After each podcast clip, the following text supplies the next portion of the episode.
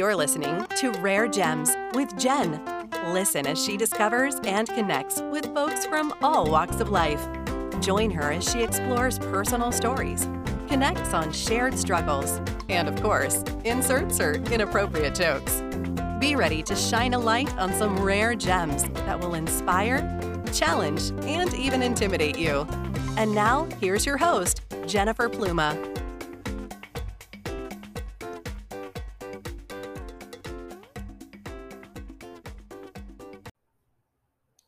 Hi there, and welcome back. I am very excited for today's guest.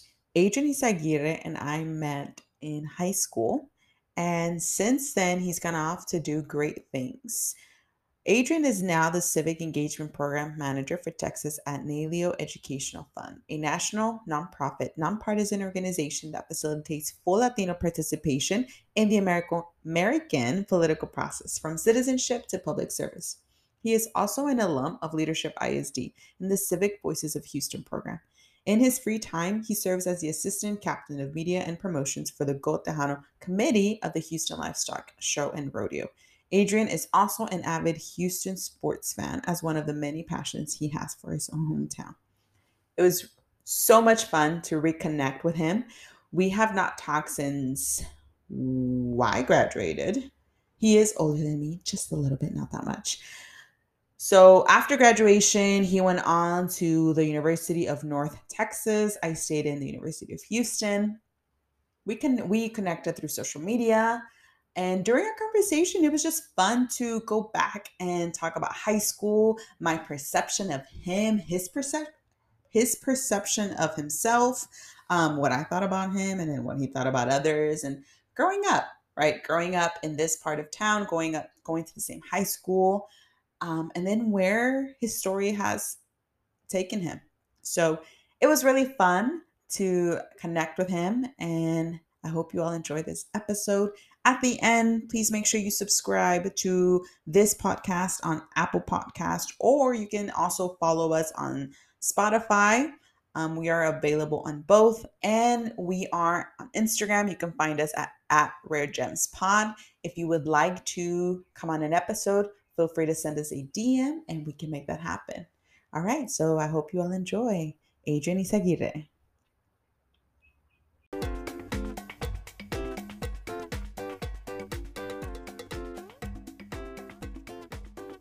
The reason why I thought about you was because I was making my list, right? So I started this, I started thinking about this podcast two years ago, about two, or three years ago. And it was with my best friend, and we were at a park. And I was like, dude, like, I think we, I'm not gonna lie, I think we were a few drinks in. And it was during, it was like 2020 when it fucking hit and people weren't going out. Um, and we went to Discovery Green.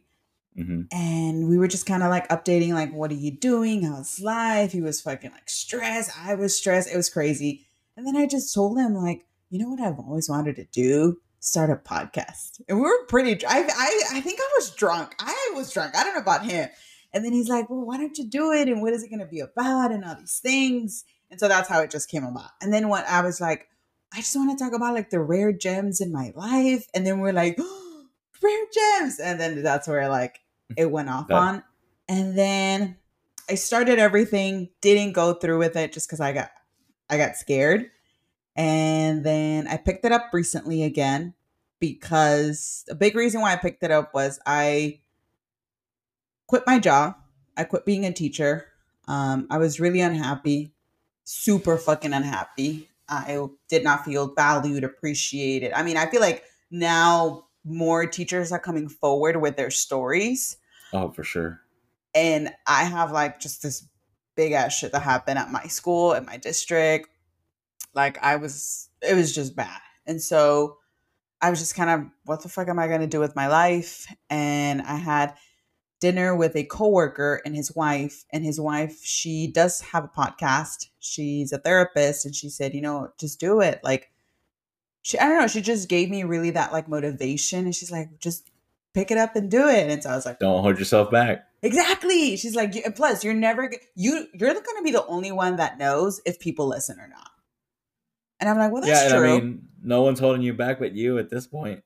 100% i had already like i had bought the mic the headset i had everything i just never did it and i had created notes on my iphone and i had you as one of the people that i wanted you were like in my top i'm telling you you were my top five and I, and I had to think about what was it about adrian and i remember I don't know about you, but I remember, I mean, I don't know, we met in, Ch- I mean, obviously we met in high school at Chavez. Mhm. Do you remember how we met? It had to be at uh obviously we had had a meal in our our classes that we were taking. Is probably me going back and uh and jumping in like always. Me going back and jumping in and sticking my nose into things that I probably didn't need to. But I mean, hey, I, I was at that point I was a social butterfly, um, you know, and I, I think it had to be in, in one of Jaramillo's classes, me just coming back and Jaramillo always always pointing out like, oh, this is one of my students who took the exam and he ain't passed it, so you guys better pass it too. Um, I, I think I, I, if I remember correctly, that's how we met, and ever since then, we again, like I said, a social butterfly. Um, And so where does that come from? And I and I was thinking about that because I'm like, I met him at Chavez. Dude, you are one of the fucking friendliest people. You know what? Let me rephrase that. Well, friendliest men I've ever met. Like since high school.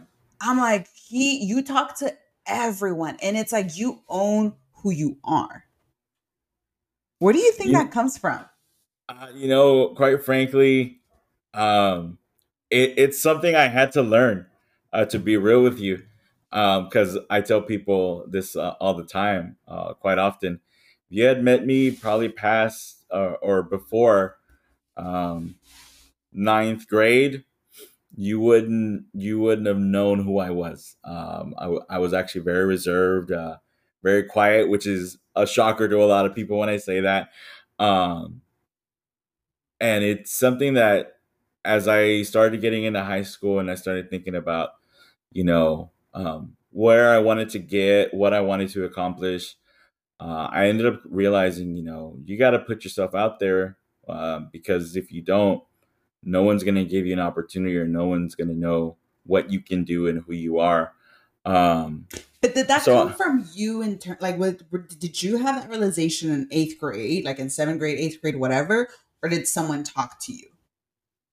Um, I, I started I started noticing things. Um, I, I I did have a lot of good, you know, mentors and and um, and teachers uh, growing up. So many. Um, and sometimes it's hard to even, you know, think back of how many I had. Um, but I more than anything, I think teachers and, and mentors and stuff keeping me involved in things eventually led to me as I was getting involved in those things, I was like, okay, I want a bigger role, but you know, bigger roles come with you having to be more open, you having to be, uh, you know, more more social. Um, and at that point in time in my life, I wasn't that person.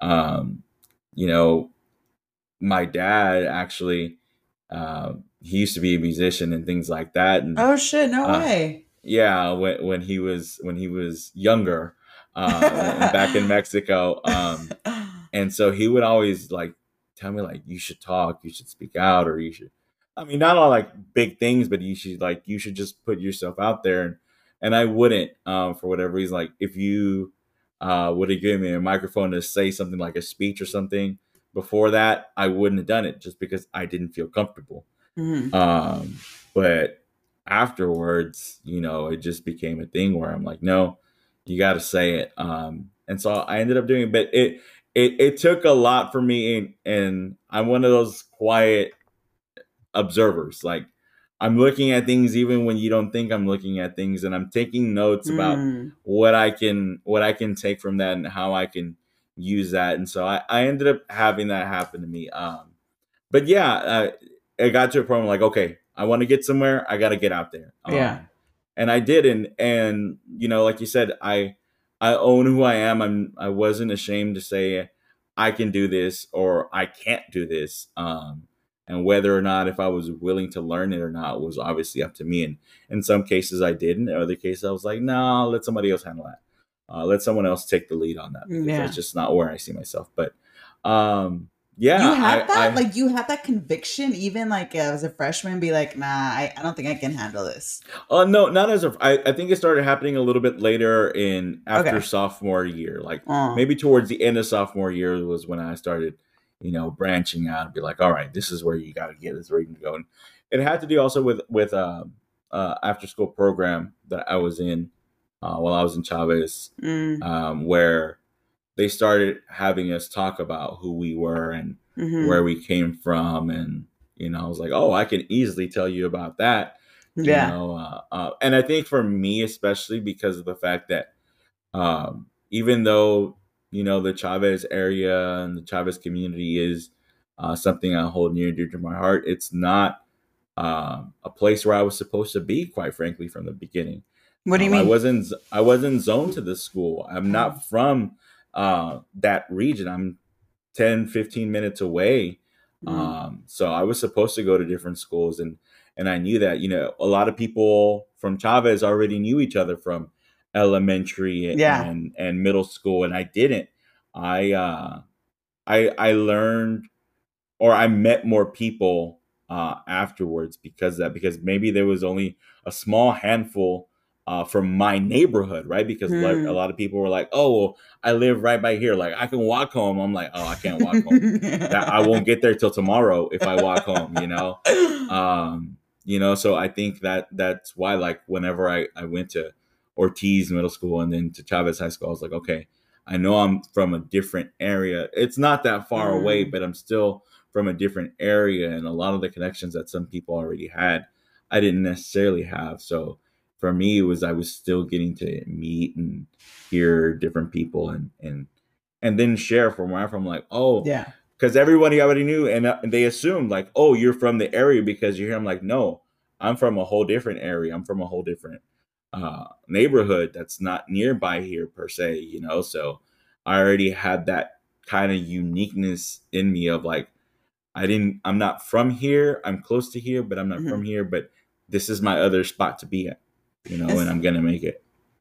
And so where did that power because I feel like that not just you as a presence, but your voice, man. You are a powerhouse. Like you with your voice, was that always the thing? Or did it, uh, that kick in in high school also? Um, yeah, that kicked in in high school. Um, really? uh, that kicked in in high school. Um, in terms of you know just i'm i'm very and and this is where uh, like i said it it, it shocks people. Um as social as i am as as as great as i can talk in public you don't see me talking as much. And i think my mindset comes from you don't need to be constantly ta- you don't need to constantly be saying something Mm, um if it's not significant or important you know? Mm, I'm more of a person of talk where you need to, mm. uh, because sometimes you know, I mean, it, it's it's a big saying right now. Say less, right? yeah. Uh, you know, you don't always have to be in the forefront saying stuff uh, because um, then you overload content. So it's like, oh, well, it's just that person saying the same thing over and over again, Mhm. or saying something just because they need to say something. I time and measure what I say and Mhm. how I say it um, internally, but I time and measure it uh, because when I say something, I want it to be impactful. Uh, Mm. I don't just want it to be because I want to hear my voice or I want to make sure people heard I said something, Mm. uh, as opposed to, um, you know, just saying something to say something. Sometimes it doesn't hold that value, and I think, um, you know, with different people uh, I've met, that's where I think that's where they value it most, and it, it even shocks people because uh, e- even in my career now, I actually just came back from a conference last week Oh, um, uh, for my job, and we had we had a whole session, and then we had to share out, and we were using a microphone, Mhm. um, and it was this colleague that uh, we were meeting for the first time in person okay. uh, because of COVID, obviously, and they live in a different region than I do, but we're colleagues. Um, but we had only done you know virtual settings and stuff like that, and so I grabbed a microphone and I started talking and sharing things, and he came up to me afterwards, he's like, "Dude." what did you do with the microphone? I'm like, what do you mean? What did I do with the microphone? He's like, you just started talking and saying all the things that that you needed to say, uh, yeah. you know, on behalf of your your group and region, and there was maybe half the room paying attention before that, and you started talking, and you commanded people presence. just turned around. Yeah, yes. people just started paying attention, and um, you know, I think it's I think it's quite frankly just again the confidence that you need to have in what you say, and that's another reason why I time and measure my things because I want to know what what I'm saying is of use, mm-hmm. is significant, is useful to someone, uh, or to the you know to the room, to whatever uh, the setting may be, as opposed to just saying, "Oh well, yeah." I, kind of like the other person. Yeah, we yes. want to do that. Oh, you know, I don't, yeah, I don't, yeah. I don't I don't like to do that. And so that's why I I hold myself back. Sometimes people like, "What's wrong? Why are you not talking?" I'm like, "I don't need to talk. Mm-hmm. It's it's not necessary for me to talk." I know people may be looking forward to me sharing something because we have good ideas that we've had in conversations, but I'll find the right time and place for it. Yeah. Um, I, I again, think, I time and measure. You know, I love that. As you were talking, I was like, why I don't know. I just had a moment of realization of why is what was it that that I, I admire of you so much? Like what what was that quality? And I was thinking back to high school, to how I felt about myself in high school, and I think because you felt so comfortable, you it seemed I don't know, you know, if I'm assuming, but you seemed so comfortable in yourself, in your presence. I was the opposite of that.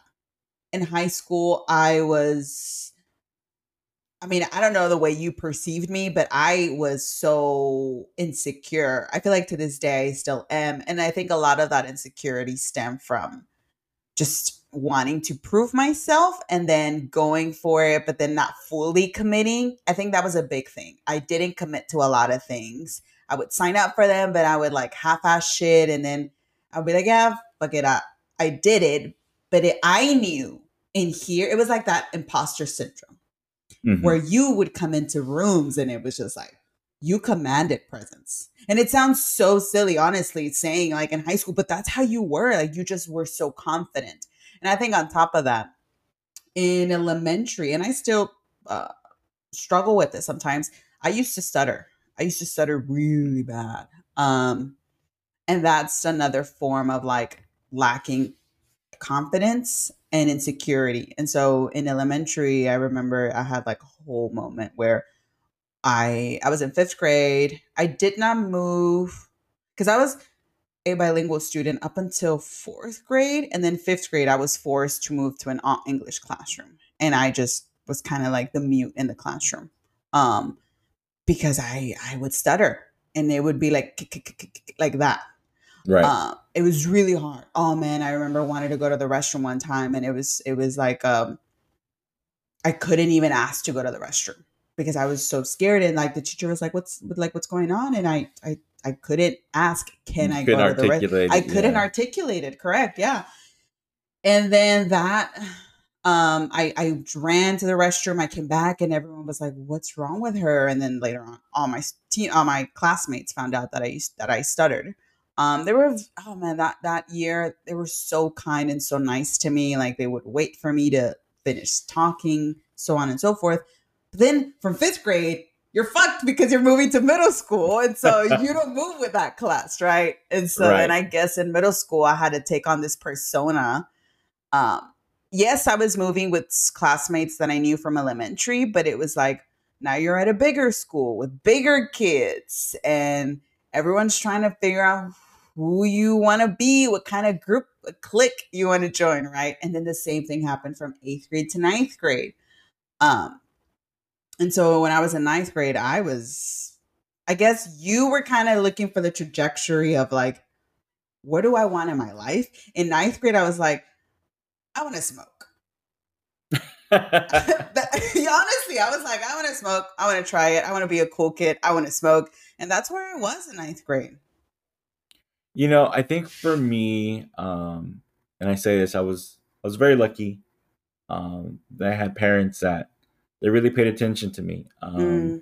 and I think it's it was easier for them as well because I'm an only child. That's true. right? As opposed as opposed to you know, um, you know, and I have this from lots of friends uh, and, and family, you know, who who had siblings, right? And so it's difficult trying to pay equal or as much attention to one kid as the rest. Um, but even still, um, that that the times that I had with my parents were also in a way limited. You know, um, I mean, there was a moment in time where in middle and high school, I would be the first one to leave the house, technically, and the last one to get home because Mm, I was so involved in things. But at the same time, my parents, um, you know, you did were. provide me that support. I, I could tell, and, and granted, my, my mom had more flexibility than my dad um, in in the uh, career path that, that Mm, she had chosen, uh, as opposed to my dad and what he was able to because of his his jobs. But I could tell my parents, hey, I have um, you know so and so event um, families are welcome. And I was fortunate enough that a majority of the time my parents were there, right, right beside me, mhm, um, um, supporting me, and they probably didn't know what was going on. More so, my dad, um, because of the, the language barrier yeah. uh, that he had. Now, I will say, like in high school to to present day, he it's it's way better. But back then, you know, there were certain things that my parents didn't necessarily fully know, understand, but they they were at least there, right? And I think hmm you know that's what makes a big difference. You know, it's like whenever you see uh, a little kid who is, you know, elementary school age kid who is uh, in a play or recital, you know, they're they're the tree, right? And Yeah. it's not it's not a big role. It's not necessarily a big role that they may be doing, but they're part of the performance and they've invited, you know, their family, whoever it may be, and when they look out, they want to see whoever it is that person there and when they're not there, you know, sometimes it's a big blow hmm um, as opposed to the the kid who has the lead. You know, I think for me, no matter what my role was, you know, my parents are like, if you need to be there, and if it's for your benefit of learning, of growing, uh, of getting exposure, we'll we'll take you, and if we are welcome, you know, we'll try to be there. And a majority of the times, you know, they were. Um, and I think that's what that's what really kind of um opened or brought me confidence to where I was like, okay, uh, I'm doing the right things, and they they gave me guidance. My dad, you know, hmm um, for all the wrongs that he may have done in his life, he also um, told me like, just because I did it doesn't mean that you need to. You know, I'm telling you this so that you don't make the same mistakes I did. Whether Yeah. it was education, whether it was you know social interactions with people and stuff like that. Uh, you know, and my mom was uh, was the same way. Um, in the essence of you need to do better than we did, and you're not about to be out there in the world, you know, making us as a family, meaning her, my dad, and myself, look bad. Like, hmm there's no reason to because we're here for you. And if you need to tell us something, if you need to work something out, if you need us to assist you with something, we're here for you. You don't need to turn to uh, anyone else. And um, yeah, I was lucky to have that. I know not a lot of people um, do or, or did, uh, especially close friends of mine, and like I said, even family.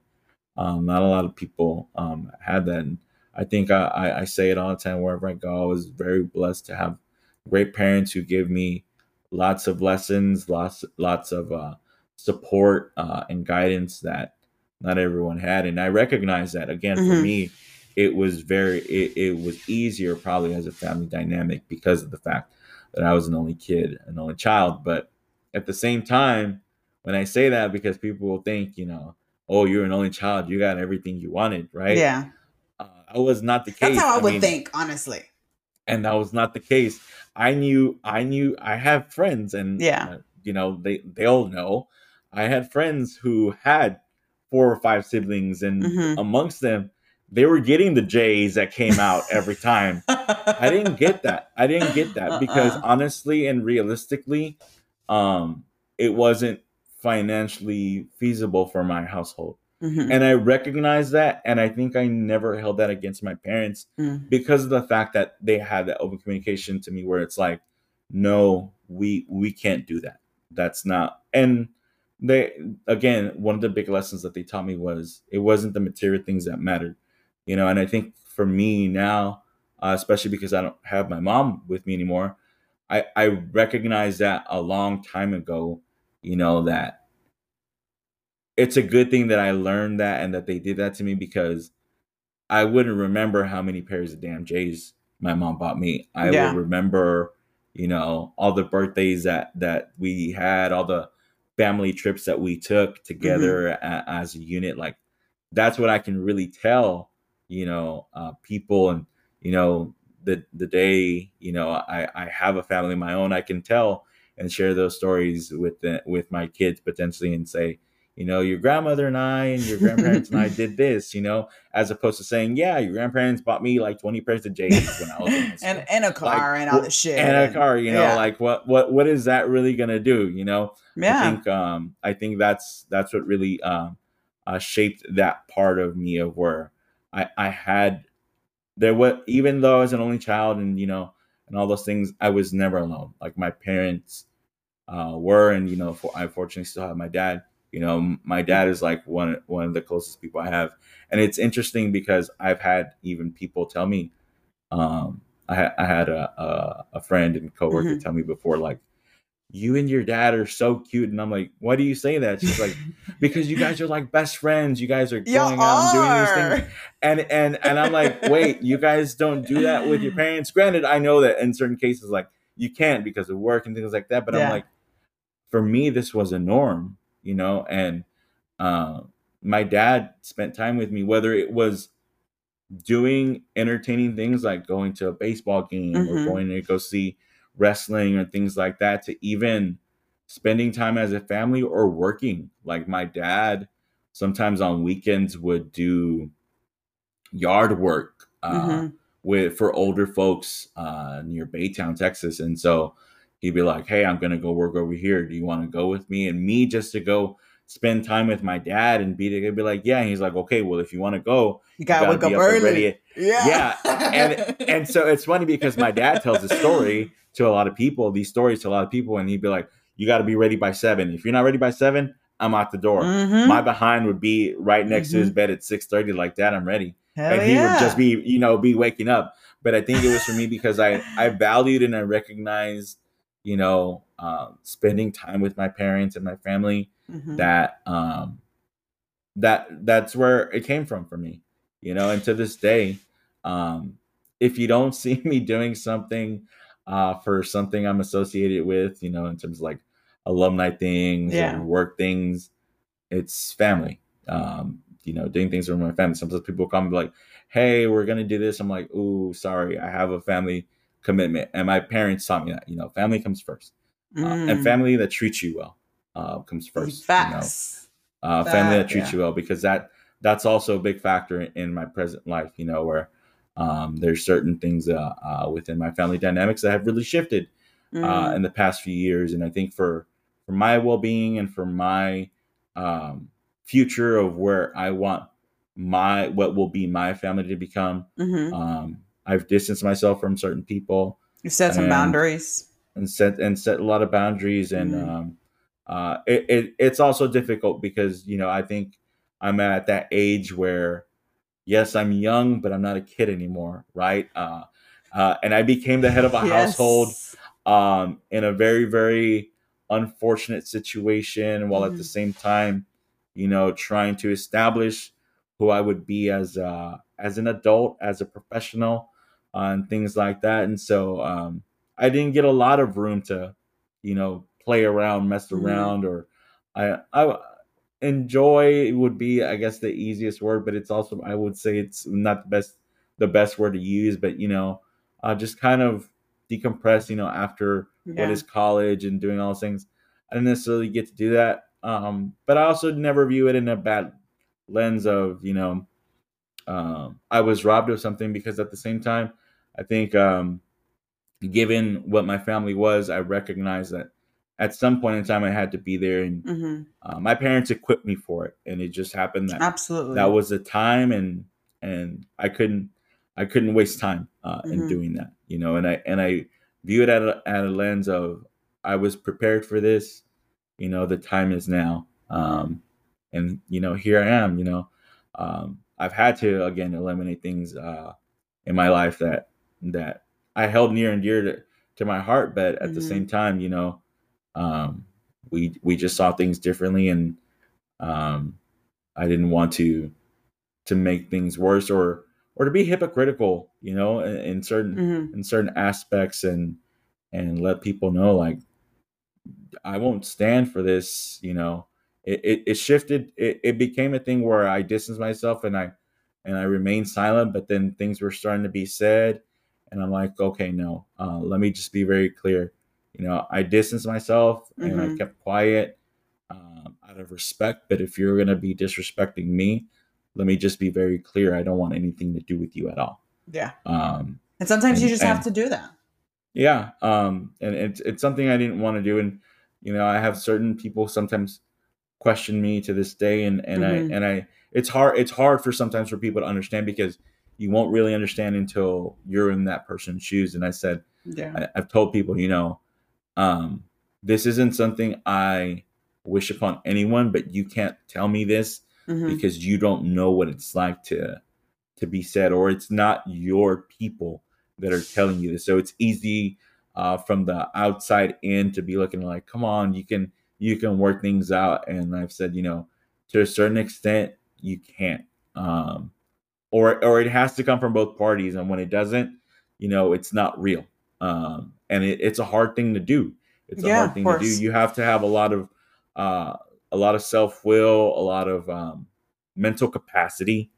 Yeah. um, and i think it's just it, it varies on, on people's outlook on life. Um, and for me you know i think especially what i've gone through the past uh, few years i think about it like no don't don't let anything hold you back just work for the better. Don't don't focus your energy on things that you can't control because that's wasted energy that could be done on something or that could be put forth to something that is more useful Mhm. more constructive of you as a person uh, or your family or your you know your professional uh, development. Um, that's where you need to focus on.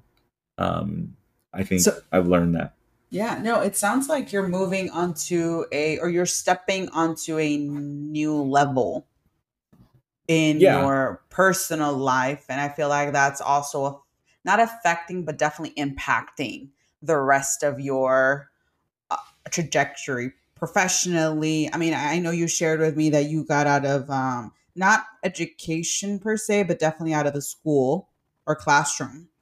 Correct? Yeah.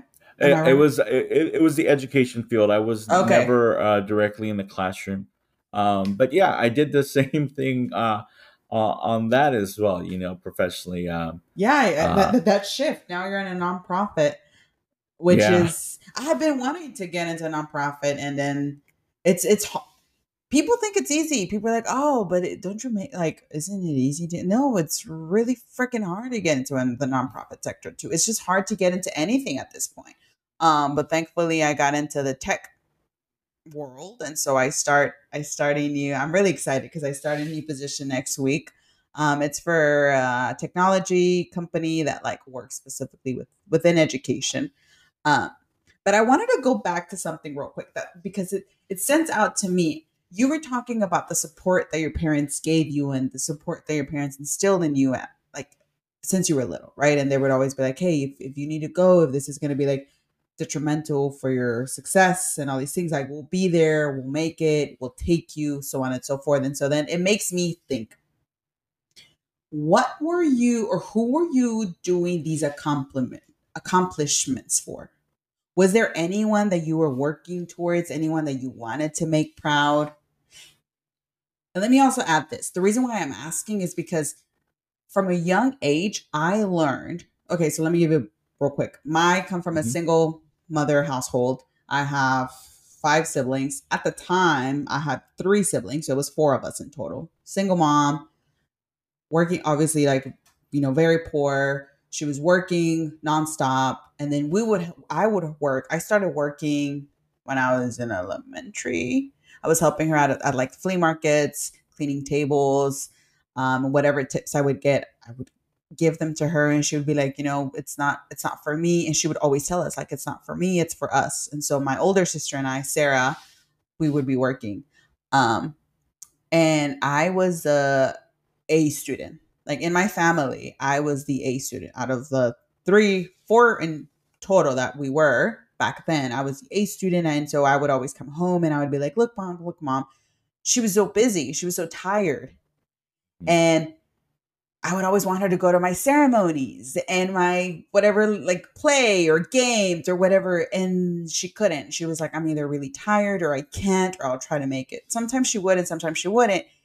But there was a moment I remember very specifically. I don't I don't know exactly where I was, but I was on the carpet and I was I was staying up late finishing a project. Like you remember the the trifolds for science? Mm-hmm. Yes. Yeah, yeah. So I, I was doing those. I was completing one and everyone was watching TV. My siblings were eating. My mom was on the phone. And I was like, I need to finish this because, like, it's for me. And from that, I was, I think I was in fifth grade or sixth grade. I realized that whatever I'm doing, it's not for my mom, it's for me.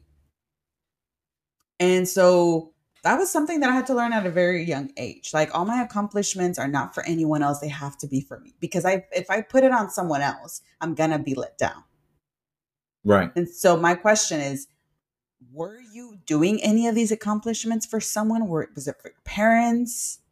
Did you know? I think I think I did it for multiple reasons. Mm. I think one um I think as a kid I I did them I would say like maybe 7th, 8th grade down. I probably did them for my parents, right? Because mm-hmm. you wanted to you wanted to stand out. You wanted to not disappoint them. And I think that was one of the things that that my parents taught me was, you know, our jobs are out there. Your job is to learn, mm-hmm. to do well in school, um, not get in trouble, um, and things like that. So I, would probably say like seventh, eighth grade down.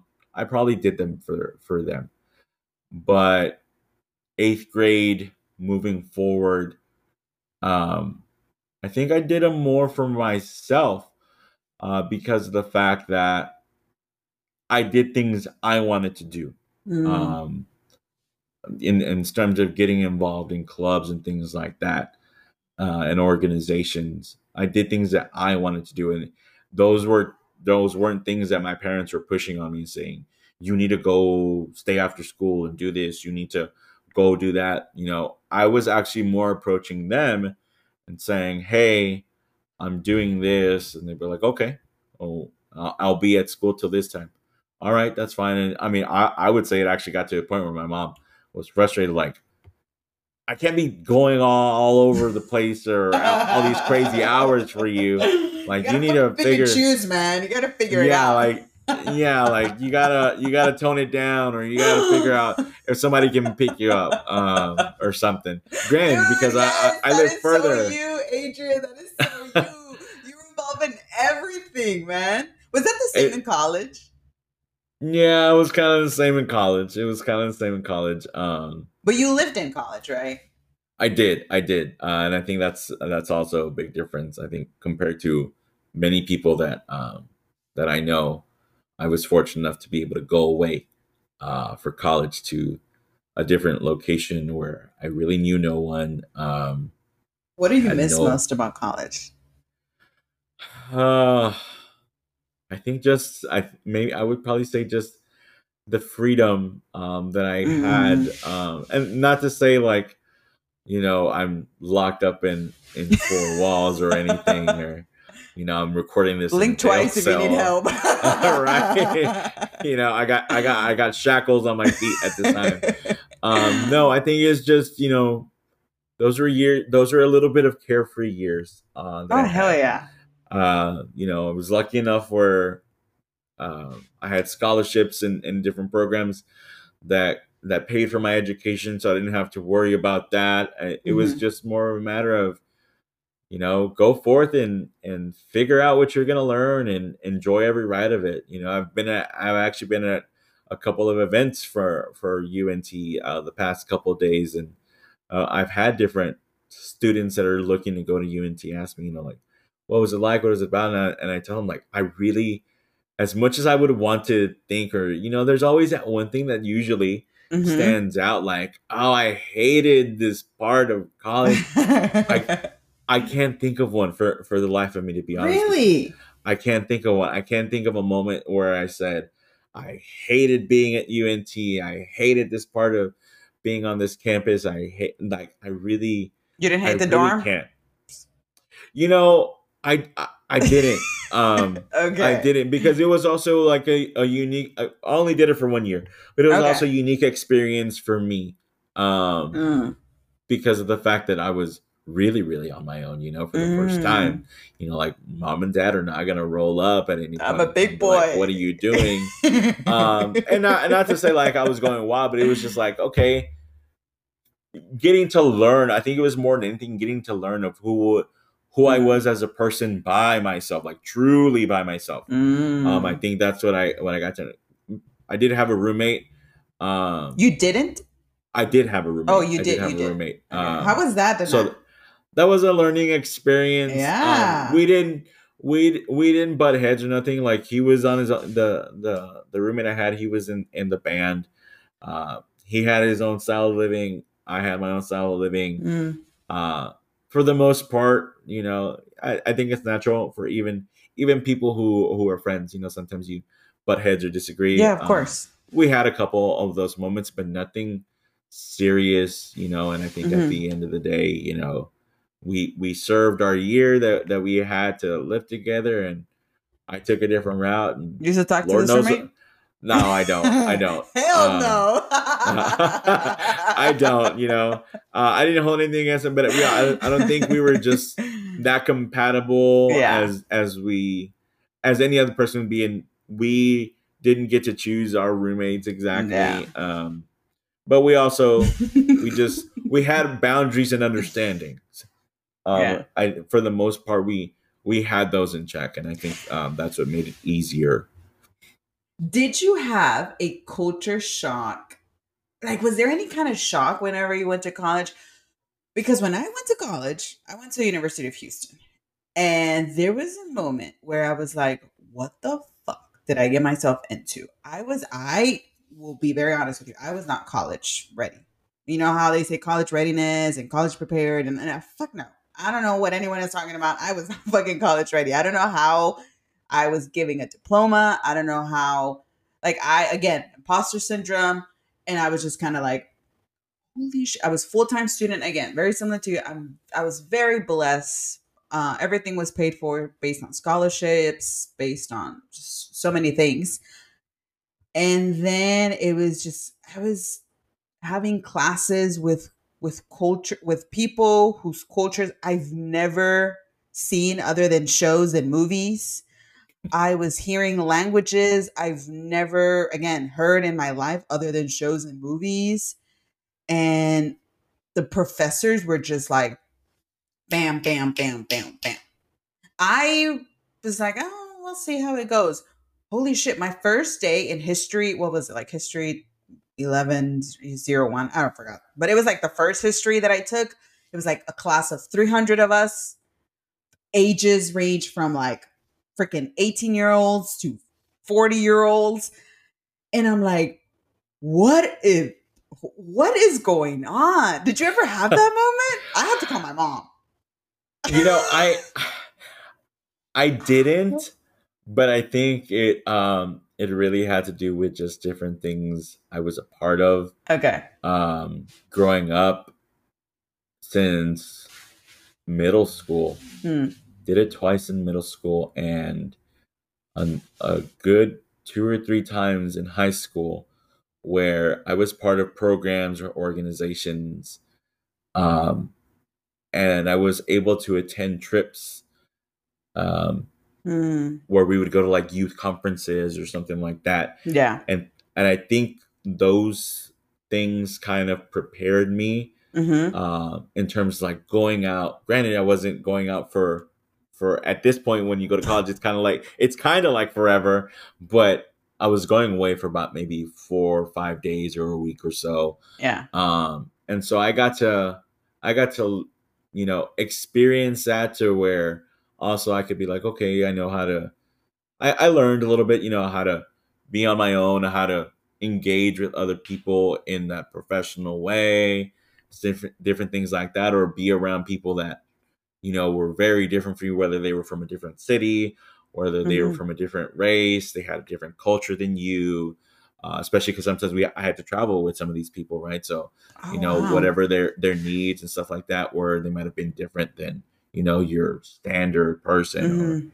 or if you could call it that. Um, so no, I, I mean, I didn't really experience that. And I think for me, um, as who I am as a learner, um, that's something I usually look forward to. Like I said, I'm a quiet learner, observer. I, I'm paying attention to what someone um, different than me is doing, and I Mm. do it to learn from them. Um, I think that that's really how I, I learned, and Mm. I'm I'm really open and receptive to it. Um, I, I I personally think it's part of you know the only child syndrome where again I didn't have to deal with multiple personalities. You know, it was just That's true. mom and dad, right? So for me, I'm like, okay, how do you do this, or how do you feel about this? Huh. Um, I've embraced it, and granted, I know that for a lot of other people, and everyone's different, uh, but typically only children aren't like that, right? They they're like, no, I stick to what I what I like. It's my way or the highway. Sometimes, you know, it's that stereotype that sometimes is true. So you're Um, like the but opposite. You are open to learning and like, hey, how do you do it? Teach me how do you do it because I want to know. yeah, and at the same Mm. time, I want I want you to learn from me, right? I want you to be Mm. like, well, I do it this way, and maybe if we put our ideas together, they'll they'll it'll be better. Or, um, you know, my way sometimes works out better for the person because they didn't view it that way, or vice versa. Their way, I'm like, oh, okay, I didn't see that. I didn't I didn't notice that, right? So I think um, for me, I I took it as a I like to take it as I want I want different perspectives so that I can exhaust every option. You know, it's kind of like those trial and error things. You know, exhaust every option and see which one is the best. Um, that's kind of how I viewed going to college, right? Um, and and for me, it's uh, just learning experiences, quite frankly. And I, I had them in middle and high school, and when I got to college, I'm like, no, this is a learning experience. Get to learn from someone else so that you can Mm. uh, see what they think and it, and it, see if you agree with it or not, or or why don't you agree with it or not. And it's one of those things, you know. People say don't knock it till you try it. It's kind of one of those things, you know. You get Do to you? No, no, no. Go, go. you- I was just thinking. I'm like, do you have that while you're doing, like, while you're you're, you know, engaging with someone new? Do you think of those thoughts, like, well, no, don't knock it till you try it, or like learning experience, or does that happen afterwards? both, both, but it happens a lot during. I'm like, okay, we especially when like when you're in high school and in college, and when you have to do those those group projects, you Yeah, I mean, know, it's like I was thinking of those. I'm like, yes. yeah, those group projects like, well, I don't want to do it this way or I don't want to do it that way. And I'm like, okay, how do you want to do it? Mm. And I think that's where, you know, you either you get you get two you get two things. You get uh, a person who says, Well, I would do it this way and I would do it that way, or you get someone who gets, you know, like a deer caught in the headlights, like, Mm-hmm. oh, I didn't get that far. I was just gonna tell you I didn't want to do it your way. right? And so it's like, well, and and, may, and a lot of it, a lot of the times, it has to do with the fact that uh, I've gotten to learn this um, and understand this. Not even as youth, you know, not everyone gets the opportunity to be asked, "How would you Mm. do something?" or "How would you want to do something?" Mm. um and so i'm i'm the opposite i i want to if someone says they disagree usually my counter is okay how would you do Mhm. this or how would you want to do this um and give them the opportunity to voice it and then you know depending on the setting whether it's a you know whether it's just a partner or whether it's you know a group it's like okay well as a as a group or as teammates we got to figure out so either we blend this or we take it to a vote Mhm. and move forward that way.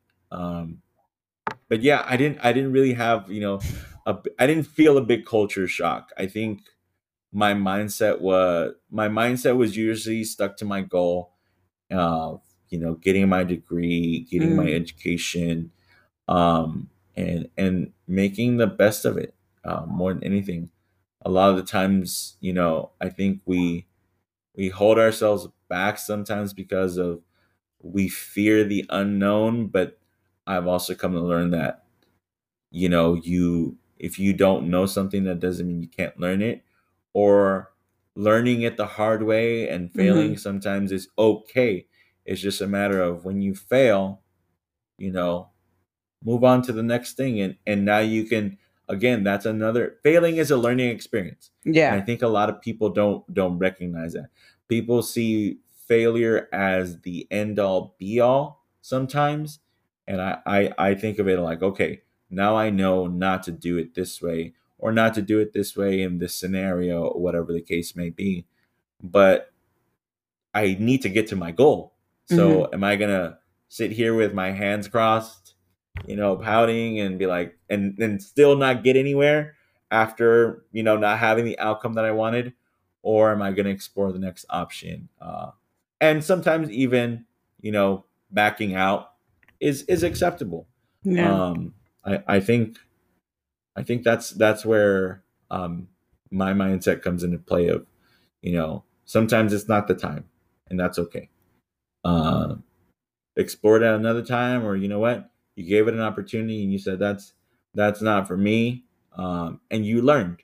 You don't have that self-doubt of what if i would have done this? What what what if i if i could have done this but i didn't do it because i listened to someone else that now probably did what i wanted to do and they're out in the world or you know doing what they wanted yeah. or, or what i wanted and and i chose to listen to them um I mean, look at this. This is like right here doing this, this, this podcast, this conversation with you. That's where I heard somewhere. Um, no, not somewhere. It was a fucking TikTok. I was like, I was gonna say something on. You know, I heard someone give me advice. I just remembered it was a TikTok, and it was something along the lines of like, what if you were to change the narrative of a lot of people say, what's the worst thing that can happen? Right? Fuck it, do it. What's the worst? Mhm. And then I, I, the girl said in her video, she said instead of doing or instead of saying or um, thinking what's the worst that could happen, why don't you change the narrative and say what's the best thing that could happen out of this? Yeah.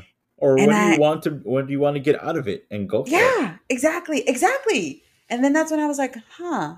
I feel like changing that narrative because what's the worst thing that can happen? You immediately start putting in fear and doubt in yourself. At least I do. Like, oh, well, this can happen. I can fail. No one can listen. I can get fucked over, all these things. yeah Whereas, you're like, hey, what's the best thing that can happen? Hey, the best thing that can happen is I can have fun. I can reconnect with people.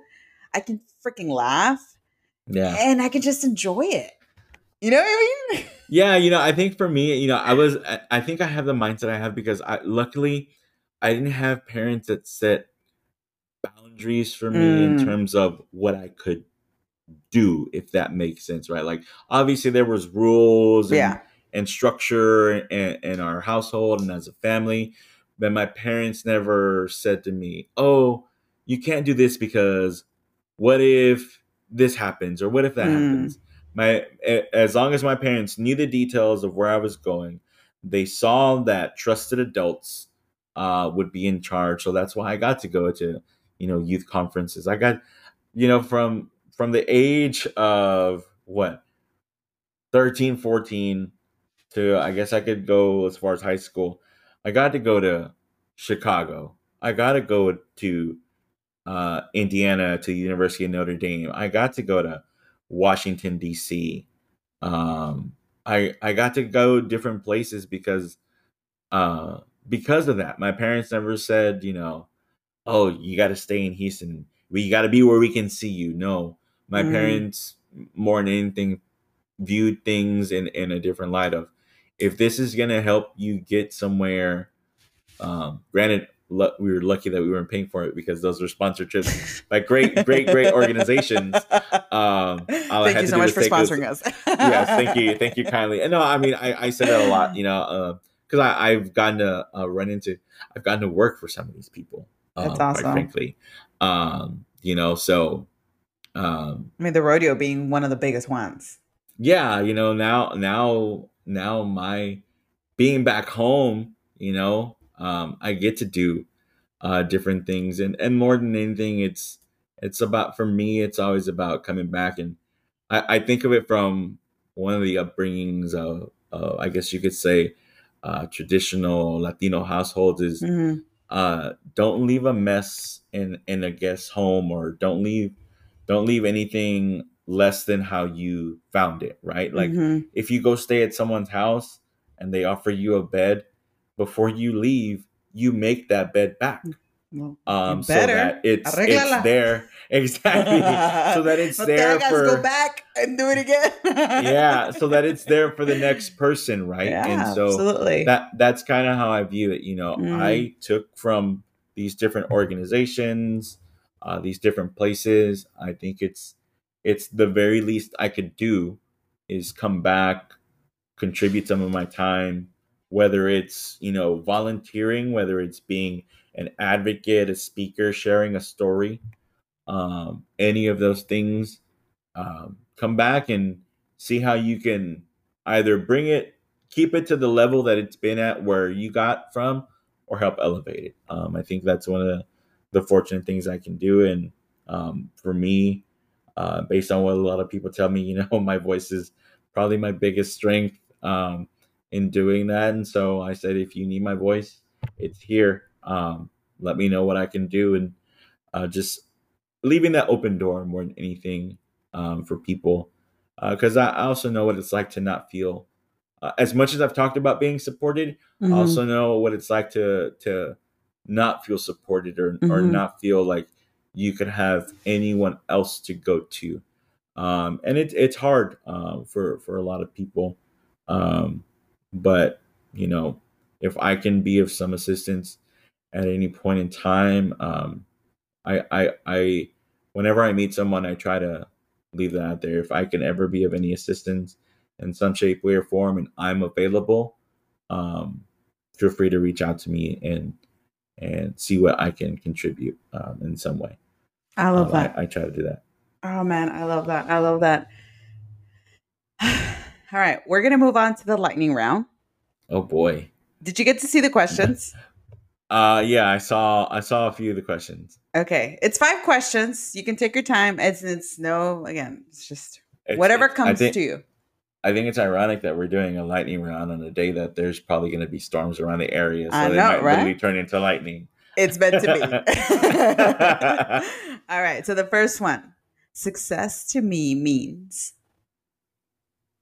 Oh boy. I think success to me means just reaching a goal either to improve yourself or to make an impact. Um, you know, kind of like what I was just talking about, leaving leaving the door open for for the future for someone else to to be a part of, no matter how big or small. Um, I think it's reaching that goal or making that impact uh, to benefit yourself and sometimes uh, and a lot of the times others you know a lot of times we think about success of you know i got to do this i got to do that. And sometimes success is also we got to help others right? I think that's Yeah. that's one of the lost ideas in success is that it has to be about i and me. And sometimes success is about others.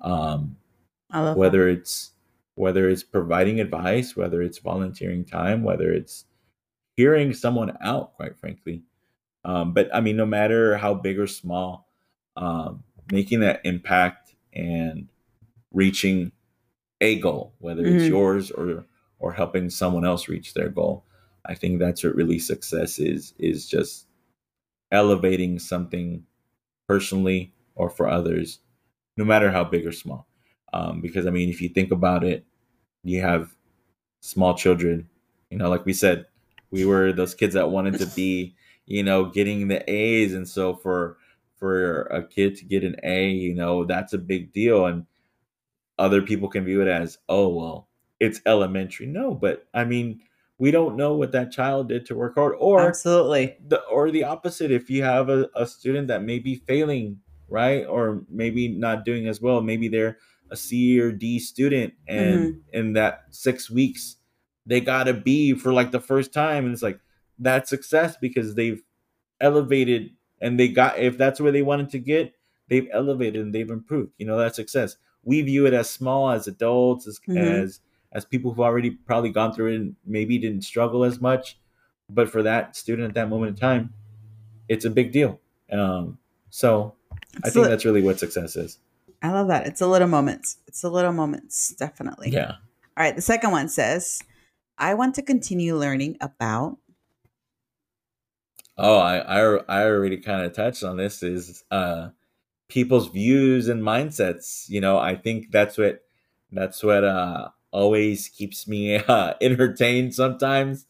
Uh just, you know, I want to continue whenever I meet someone, you know, sharing those thoughts and ideas and you know, I think the beauty in in that is uh everybody's unique. Everyone has their own stories uh, and experiences, good and bad, good and bad. Um, I, I I think about that a lot. I think sometimes, um, you know, and and it depends on the the comfort of the person. Mhm. But I think what can be deemed a bad story can also be used for good. It's a matter of how you use it. I mean, Perspective, man. I mean, it's it's it's really about perspective. I mean, honestly, it happens in in in the jails, right? Like you you see kids that are probably you know not following uh, a good path where they made it up in the jail system, and when they take them to some of those programs, they get to hear the perspective of those current you know people that are in jail,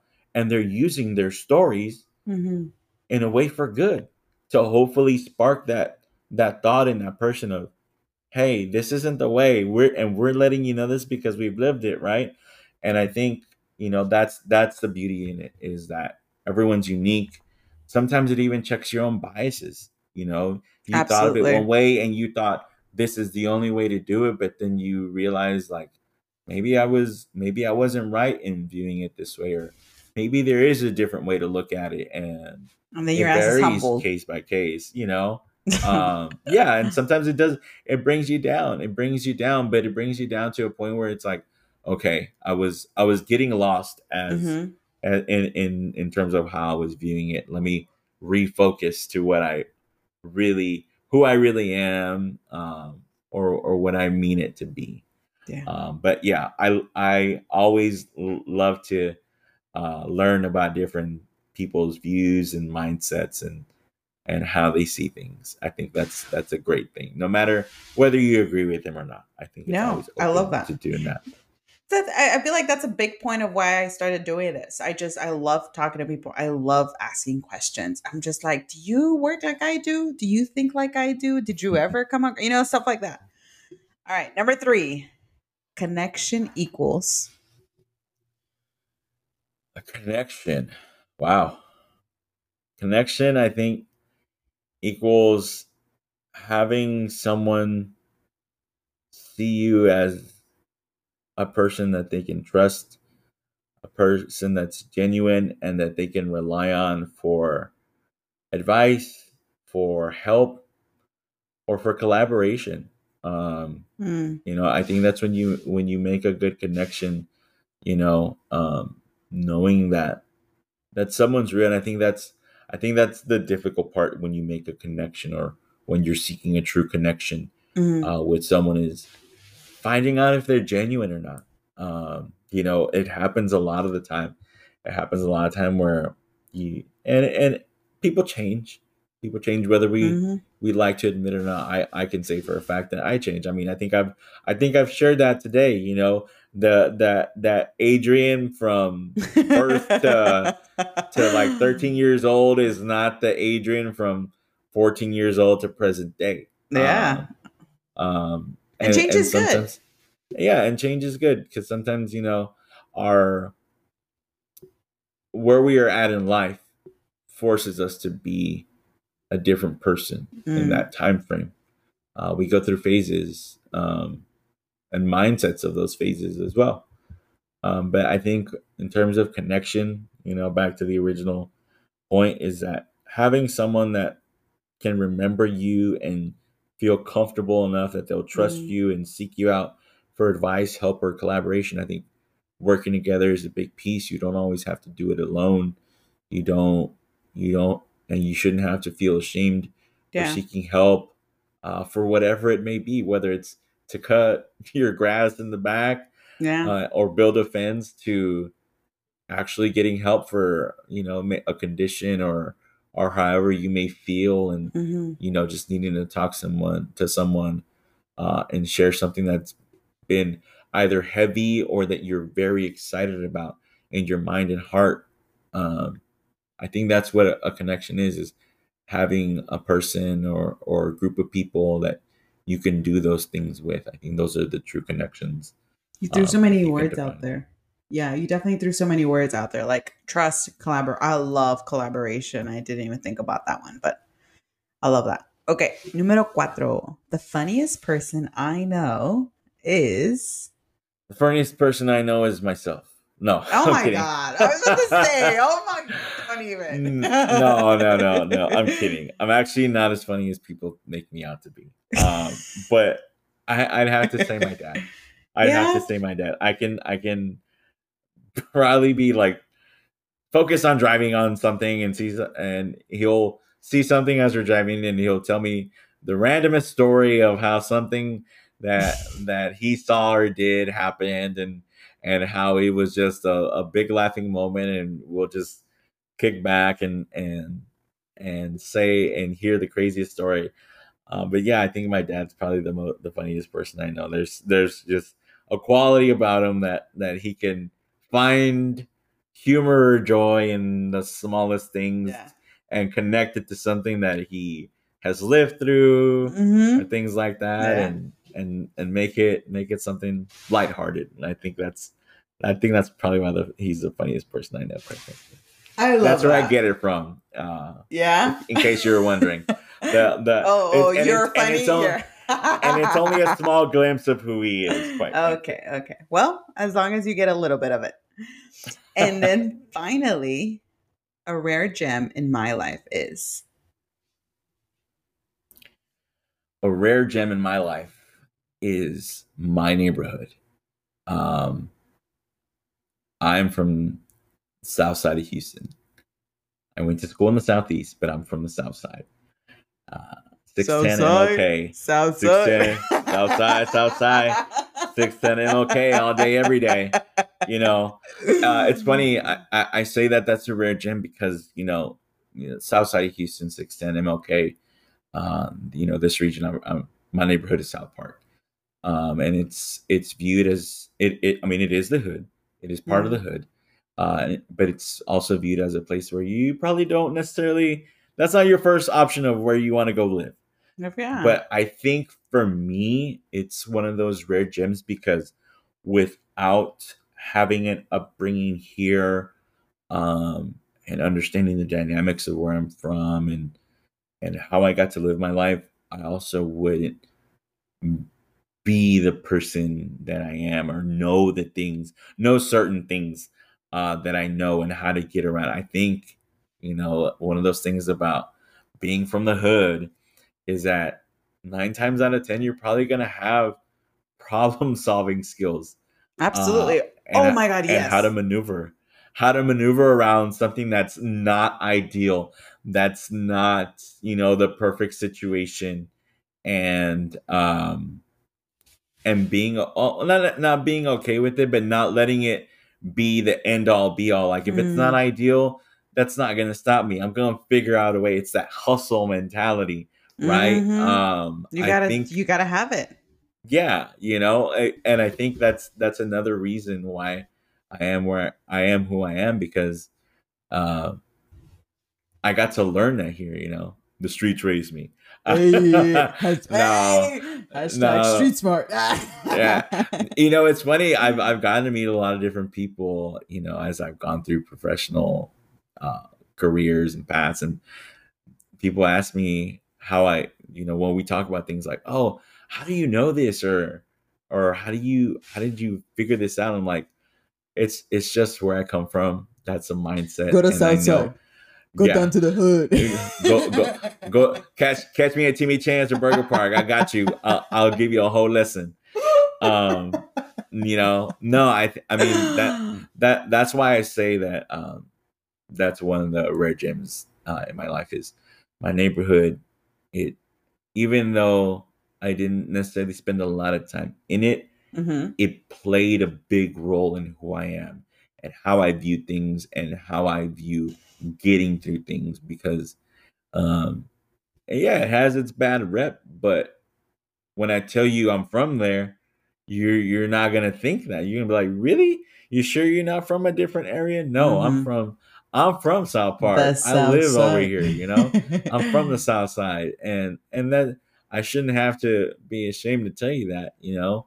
Um, And don't be. It's, and I'm not, and I'm not because it still contributed to who I am. Um, and and quite frankly, I'm still here, and I don't see myself going anywhere because, um, again, it's it's where I'm from, and I I find comfort in it even when others don't, and I think that's why it's one of those uh, one of those rare gems.